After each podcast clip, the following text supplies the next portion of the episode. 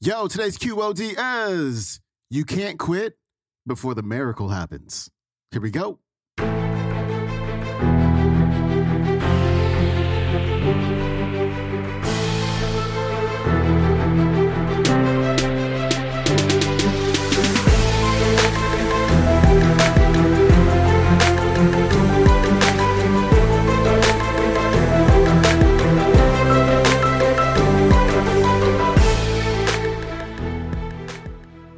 Back to the Quote of the Day Show. I'm your host, Sean Croxton of SeanCroxton.com. We got Greg S. Reid on the show today, and he's going to pick up where Les Brown left off yesterday as he shares four stories about the power of being fully committed to having self discipline and never quitting.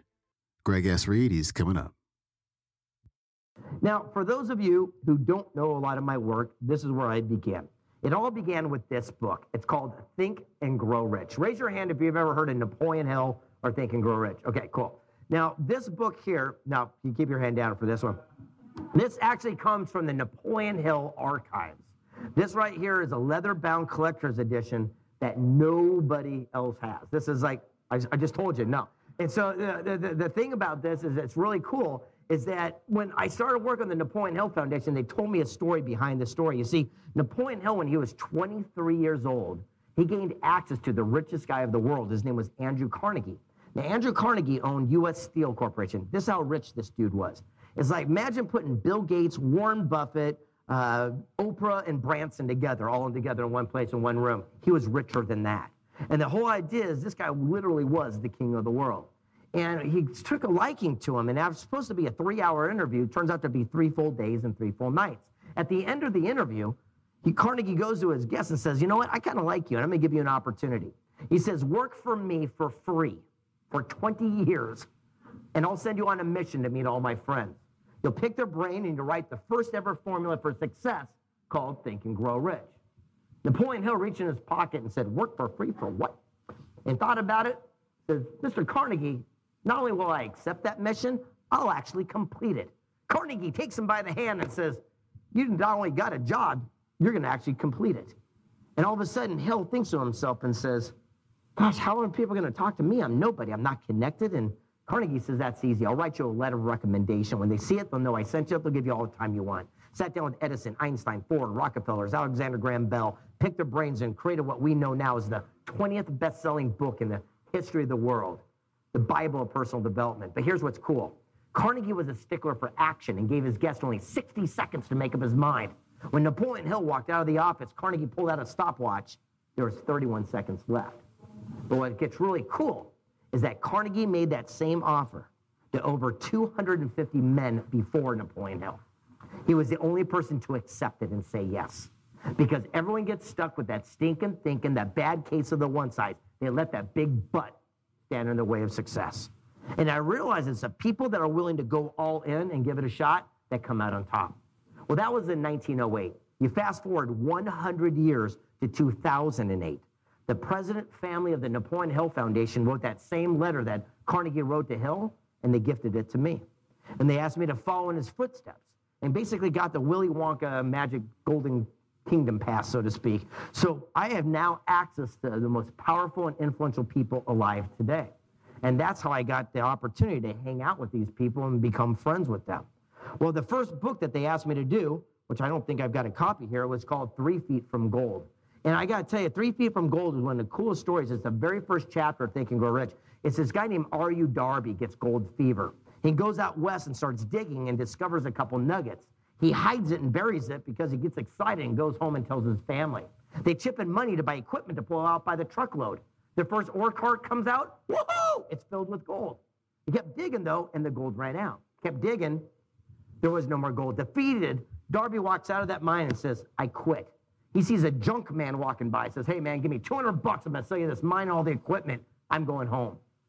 Well, the junk man, realizing the equipment was worth thousands because the family chipped in, said, Sure, you got a deal. Darby goes home a quitter. But the junk man goes to the engineer, says, What happened? He says, This guy hit gold and ran out, and the engineer starts laughing. He goes, Everyone knows that's mining 101. Gold runs in a straight line. It's called a gold vein. What Darby did is he came in one side, hit the gold, and popped back in the dirt. He goes, go back to where they discovered treasure, go three feet, 90 degrees the opposite direction, you'll tap into the vein. Not only did he pull millions upon millions upon millions of dollars out of that mine, that's what fills Fort Knox today. And the moral is how many times have we or someone we know quit one class short from a degree or sales or marketing or marriage or whatever it is? And it's the people that persevere and go that extra step, they're the ones they tell the stories about down the line. You can't quit before the miracle happens. The first person they asked me to interview, the Napoleon Hill Foundation, it's like a mission impossible thing falls on my lap, and they say, We want you to go meet this guy named Dave Liniger. okay. I ended up sitting down with this gentleman and say, You want to get into real estate in 1970? What was it like? Did you want to quit? He goes, Every day of my life. And he goes, For two years, every phone call that came in was from a bill collector. I was so embarrassed when the phone would ring, I'd run across the hall and pick it up so my secretary wasn't put on the spot. The third year, they threw me in jail, calling me a fraud and a liar. I said, What'd you do?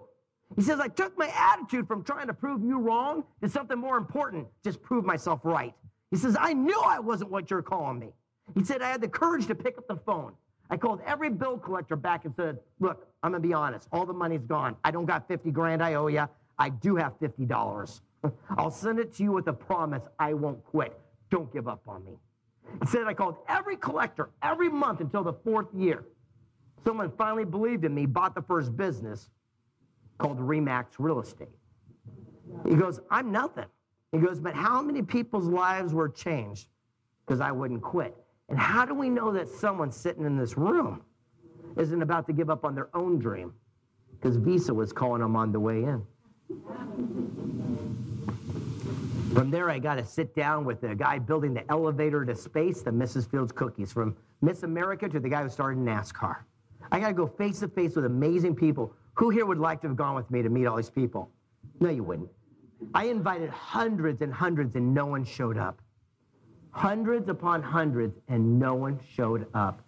Time off work, money, exp- whatever story they told themselves, they couldn't do it. Now, remember how Napoleon Hill was never paid a penny to write Think and Grow Rich? Well, when the Napoleon Hill Foundation gave me this opportunity, they said it's very appropriate to pay you that same wage. I got nothing. I was the first guy in San Diego to short sell their house. I took my two Mercedes Benz and I voluntarily repoed. I hawked my Rolex watch. I went all in. I says, you know, I can always get stuff back. Will I ever have this opportunity? And for three years, I went on a journey with nothing but just a dream so I could sit down with the greatest visionaries and pick their brains, which has now made me millions upon millions of dollars. And the moral is so many times people get caught up on today's thing rather than rewarding their future self. And for myself, I go, I'm going to be kind to that future self. If I want to lose 10 pounds in a month, that means I got to put the Twinkie down today. If I want to have more money in the bank, that means I got to put 10 bucks away today. And by being kind to that future self, amazing things happen.